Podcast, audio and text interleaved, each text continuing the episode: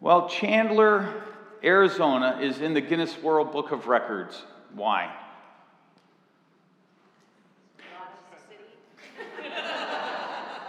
It has the world's largest tumbleweed Christmas tree.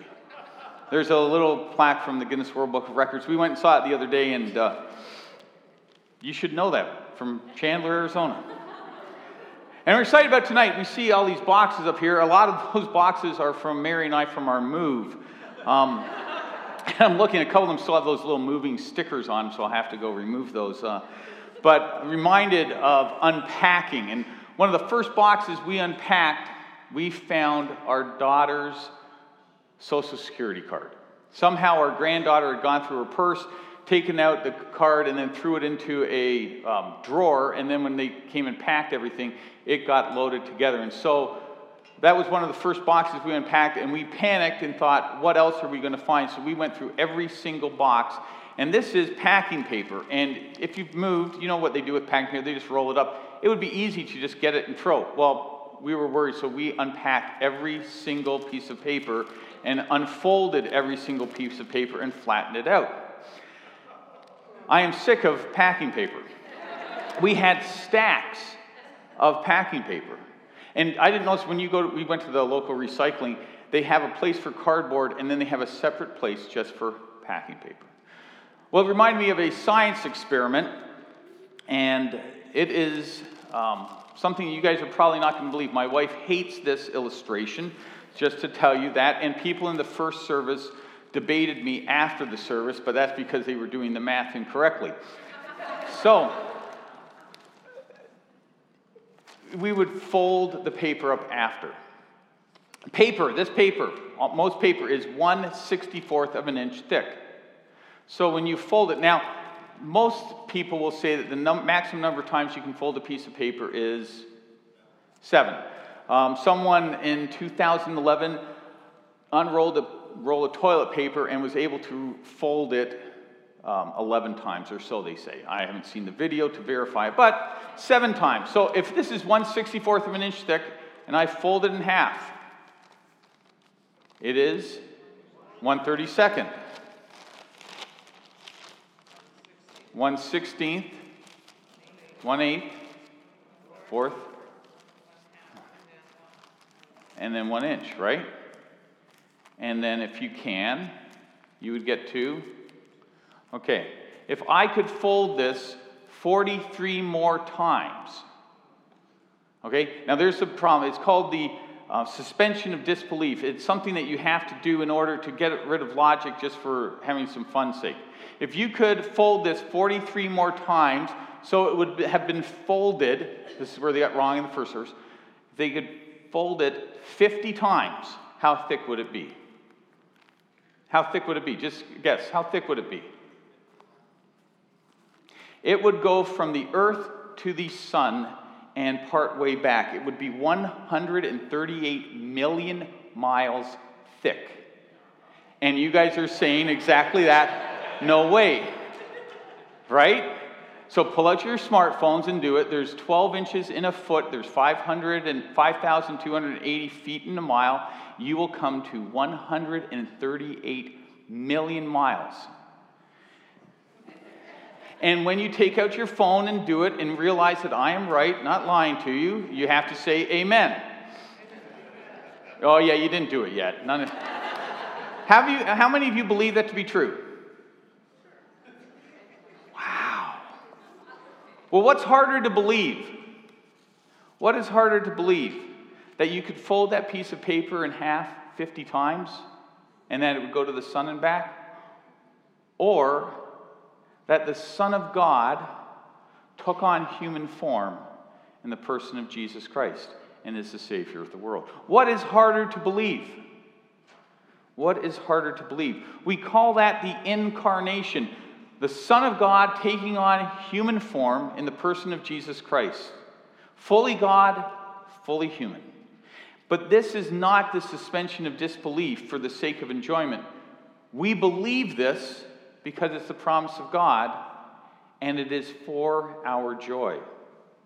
We're in the season of Advent, and Advent has three parts. We look back to remember the first coming of Jesus. We look forward and patiently wait for the second coming of Jesus. And we look at the present to say, Has Jesus come into our hearts? And the promise of God I want us to remember this morning is that God has sent his Son into the world to be the Savior of the world. And this message is for all people everywhere at all times. This message is for all people everywhere and at all times. Let us pray together. Heavenly Father, may the words of my mouth, the meditation of our hearts, be pleasing and acceptable in your sight. Amen. This promise comes from Luke chapter 2. It's part of what is called the Christmas story. So I want to read it for you uh, Luke chapter 2, starting verse 8. And if you do not have a Bible with you, we have always have Bibles on a table in the back there, and feel free to take one of those if you don't have one um, with you, or if you don't have a Bible, please take one. We want to make sure everyone has a Bible for themselves. And if you know of someone who would like to have a Bible, please take one and give it to them. We want to make sure everyone has the Word of God for themselves. So, Luke chapter 2, starting at verse 8. And there were shepherds living out in the fields nearby, keeping watch over their flocks at night. An angel of the Lord appeared to them, and the glory of the Lord shone around them, and they were terrified. But the angel said to them, Do not be afraid. I bring you good news of great joy that will be for all people. Today, in this town of David, a Savior has been born to you. He is Christ the Lord. This will be a sign to you. You will find a baby wrapped in cloths and lying in a manger.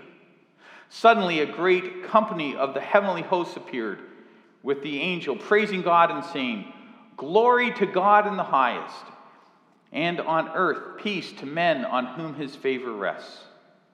When the angels had left them and gone into heaven, the shepherds said to one another, Let's go to Bethlehem and see this thing that has happened, which the Lord has told us about. So they hurried off and found Mary and Joseph and the baby who was lying in the manger. When they had seen him, they spread the word concerning what had been told them about this child. And all who heard it were amazed at what the shepherds said to them. But Mary treasured up all these things and pondered them in her heart. The shepherds returned, glorifying and praising God for all the things they had heard and seen, which were just as they had been told. As we hear this story, we ask ourselves, why shepherds? Why did God choose to reveal this good news to shepherds? Shepherds have the lowest standing in society, at least in biblical times. They had the lowest standing in society, and their word was not accepted in court. Their word was not accepted in court. And although they took care of the animals that would be used in the temple for sacrifices, shepherds had the longest period of purification before they could enter the temple itself. The longest period of purification before they could enter the temple itself. But God chose to reveal to them, through the angels, this good news. And the angels go to them when they're in their work clothes. When they are out in the fields, when they are out working, that's where God chose to meet them. And they hear the good news of great joy, which will be for all people. For unto you is born this day in the city of David a Savior who is Christ the Lord. That is the greatest news of all. And God chose to reveal it to shepherds. The angels didn't tell the shepherds, you need to get cleaned up before you hear this good news, or you need to go to a certain other place to hear this good news. No, the angels meet them right where they're at in their work clothes, in their workplace, and tell them the good news. And so, what do the shepherds do? Once they hear this good news, they say, Let's go and see this thing which the Lord has revealed to us. And it's interesting, they don't say there, let's go and see the thing that the angels revealed to us. They know that this message came from God. And so they respond to the angel's message by going and worshiping Jesus. And when we think of angels or we think of shepherds, we often romanticize about them. When you think of pictures of a shepherd, it's usually a peaceful shepherd sitting in a nice green field, rolling hills with a bunch of nice behaving, well behaving sheep around them. That is not how shepherds were. They stunk. If you've ever been around sheep, you know they stink. Remember the story of David um, when Samuel goes to anoint one of Jesse's kids to be the king of Israel. Jesse is told, Bring out your kids, bring out your sons. One of them is going to be the king of Israel. And Samuel comes to anoint them. And Jesse brings them out and he looks at all these kids. So Jesse brings out his good sons. They're the military sons, the well, the big, strong sons. Has them all, and he goes, No, not one of them. Don't you have any others? And Jesse goes, You can't mean David. He's out in the field with the sheep, he's a shepherd. That's the low standing. God wouldn't choose a shepherd, would he? But that's exactly who he chose. And God had not told Mary that the shepherds were going to come. I wonder what, you know, what is she thinking? She's there with Mary, you know, Mary, Joseph, the baby Jesus, and all of a sudden a group of shepherds come in, the lowest in society, to worship. And they tell Mary this amazing story. An angel came to us. Now, Mary, of course, she's like, been there, done that. But Mary didn't get the choir. The shepherds get the choir. Why? This message goes out to the lowliest in society to show to us that God's love is for everyone. The shepherds didn't have to go into the temple courts. For them, it, the hardest thing for them to do was to go into the temple courts. They don't go into the temple courts to meet God, they go into the manger. They go to see Jesus, God in human form. And everything's going to change because of Jesus. Now, the shepherds didn't receive this announcement because they were special. No, they were special because God chose to reveal this good news to them. All people are special to God. All people are special to God. And the angels say this as well. This will be good news to all people, rich and poor, male, female, slave, free, Jew, Gentile. The good news is for all people at all time, everywhere. And I thought about this because I'm a pastor.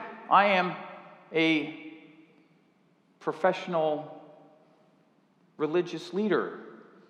God did not share this good news with the professional religious leaders of his day.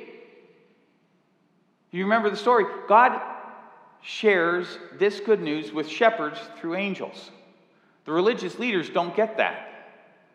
No. Magi from the east, later on, if you remember the story it's recorded in Matthew, wise men, we call or magi, come from a foreign country. They are not Jewish, they are not part of the children of God, but God speaks to them and they come all the way from a foreign country. They come to Jerusalem and they say, Where is he who has been born king of the Jews? We saw his star in the east. How did God speak to them?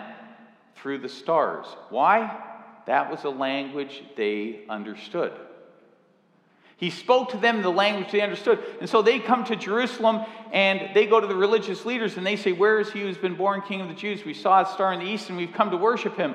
Herod goes, I don't know. So he goes and gets the religious leaders and say, Where is the Messiah to be born? Where's the King of the Jews? And they say, The scriptures tell us Bethlehem in Judea. God spoke to the religious leaders through the scriptures, but they don't get angels. Joseph, God speaks to Joseph through a dream. God speaks to Mary through an angel as well. But the shepherds, they're the only ones to get angels, and a choir. Why? I think God has a special place in his heart for shepherds. Or God has a special place in his heart for the lowest in society. He uses the lowly things of this world to humble the proud.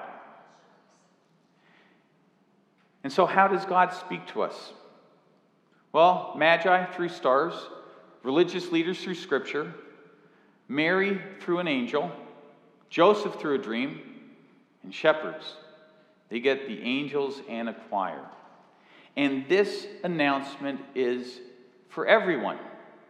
Everyone, everywhere, at all times.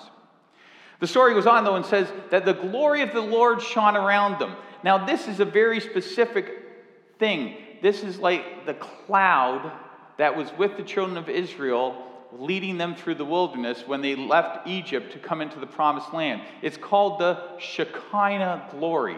It was a cloud by day and a pillar of fire at night.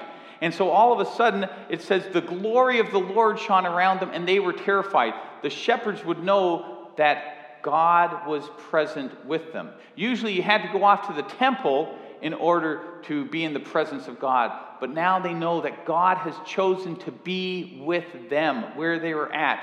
The Shekinah glory was with them, and they are terrified. This is the same when you have the transfiguration, when, when Jesus goes up on the mountain and is transfigured. It says, And the glory of the Lord shone around them.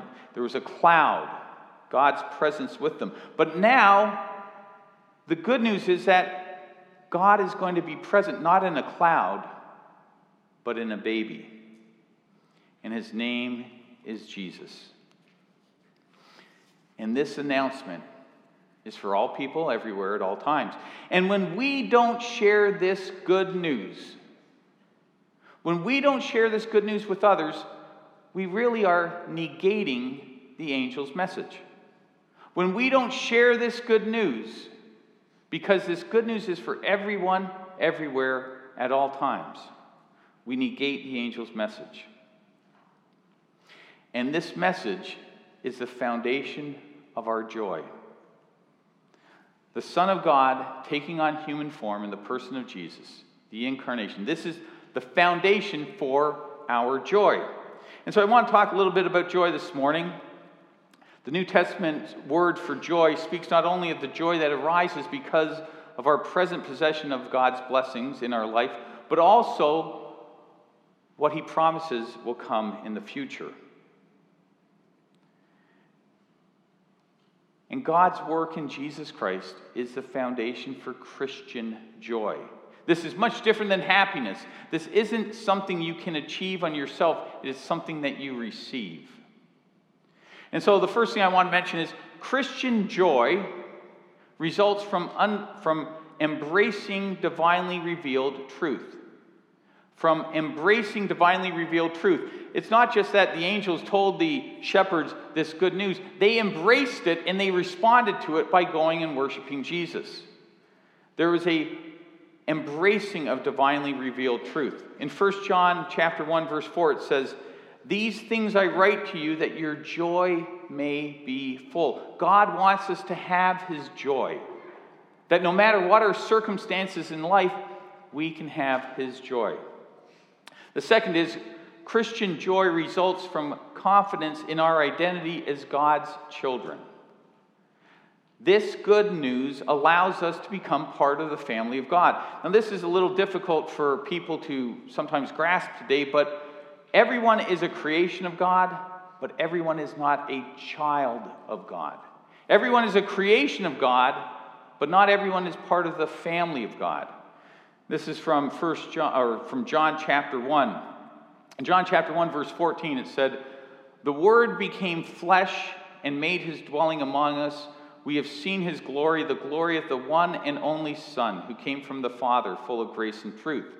But the verses before that, say this, starting in verse 9 The true light, meaning Jesus, the true light that gives light to everyone is coming into the world.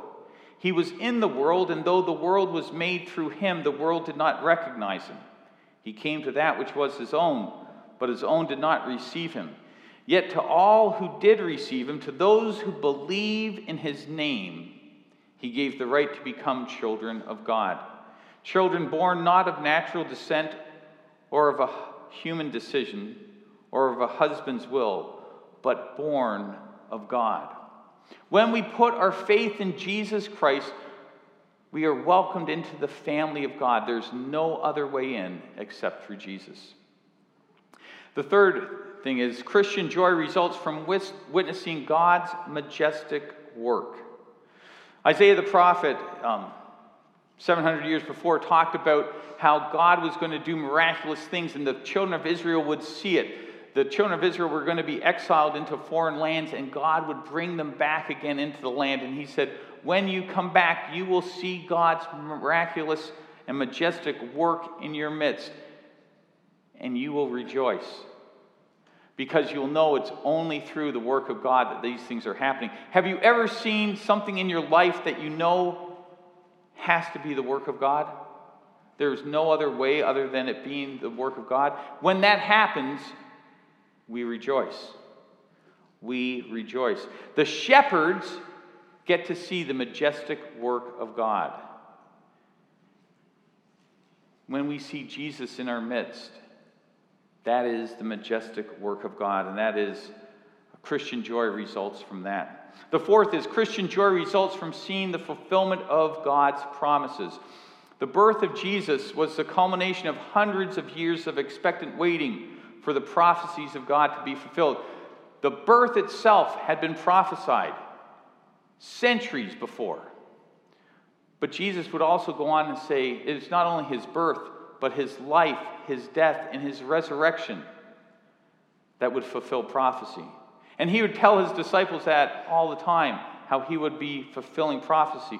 In John chapter 16, he was talking to his disciples about how he was going to die and then be resurrected. And he said these words Now is your time of grief, but I will see you again, and you will rejoice and no one will take away your joy. Talking about when he would be resurrected, no one would be able to take away their joy. Why? Because God gives it to us as a gift. We don't earn it, it's not related to our circumstances, it's something that we receive from God. And no one can take away your joy because it's based on the promises of God. It doesn't depend on you, it depends on God. The fifth thing is Christian joy results from our possessing, or even from our anticipating possessing, the things of infinite value that are ours because of our union with Jesus Christ. We have eternal life as a gift from God because of our relationship with Jesus Christ. In John chapter 20, verse 30, it says this Jesus performed many other signs in the presence of his disciples, which are not recorded in this book but these are written that you may believe that Jesus is the Messiah, the Son of God, and that by believing you may have life in his name. Eternal life, something we possess for here and for all eternity. The Apostle Paul wrote about this in Ephesians chapter 1. He said these words In Jesus, this is Ephesians 1, verse 11. In Jesus, we were also chosen, having been predestined according to the plan of Him who works out everything in conformity to the purpose of His will, in order that we who were the first to put our hope in Christ might be for the praise of His glory.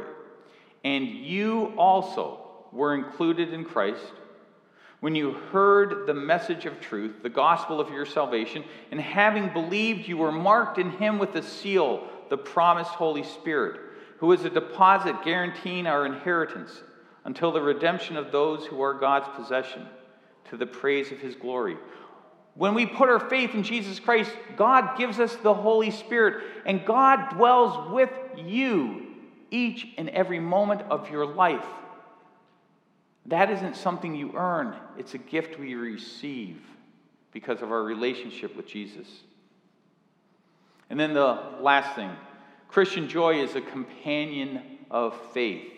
You see, happiness depends on your circumstances.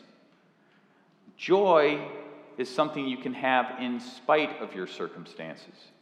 Happiness is something that can be achieved, but joy is something that must be received. Joy depends on its source, and its source is Jesus Christ.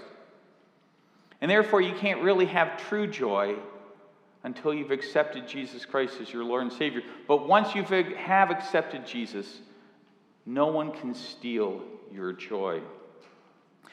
I want to end with the words from Kay Warren in her book called Choose Joy Because Happiness Isn't Enough. And when I first read this, I really didn't like it. I want happiness. I mean, if there's if we have a choice, I'm going for happiness all my life. But that's not how it happens. And the more I've read this that she's written, the more I realize it's true in my life. And so what she said was this We tend to think that life comes in hills and valleys, but in reality, it's much more like train tracks. Every day of your life, wonderful, good things happen that bring pleasure and contentment and beauty to you. At the exact same time, painful things happen to you or those you love that disappoint you, hurt you, and fill you with sorrow. These two tracks, both joy and sorrow, run parallel to each other every single moment of your life. And that's why, when you're in the midst of an amazing experience, you have a nagging realization that things are not perfect. And while you're experiencing something painful, there's a glorious realization that there is still beauty and loveliness to be found. They're inseparable. And if you look down the train tracks into the brightness of the horizon, the train tracks become one. You can't distinguish them as two separate tracks. And that's how it will be for us too. One day, our parallel tracks of joy and sorrow will merge into one. The day we meet Jesus Christ in person and see the brightness of who he is, it will all come together for us. Then it will all make complete sense. So choose joy because happiness isn't enough. Amen and amen. Let us pray together. Heavenly Father, what a privilege it is to know of your love for us. What a privilege it is to know of the good news that the angels said so long ago that unto us is born this day in the city of David a Savior who is Christ the Lord. And Heavenly Father, help us who have received this good news to share it with the world around. For Lord, there are so many people who need to know of your love and grace and mercy and forgiveness and transforming power in Jesus Christ. And so, Lord, help us to be agents of your love even this week. For those who are hurting, to help, and those who are broken, to point them to Jesus and we will give you all the praise and all the glory. For we pray this all in Jesus' name. Amen.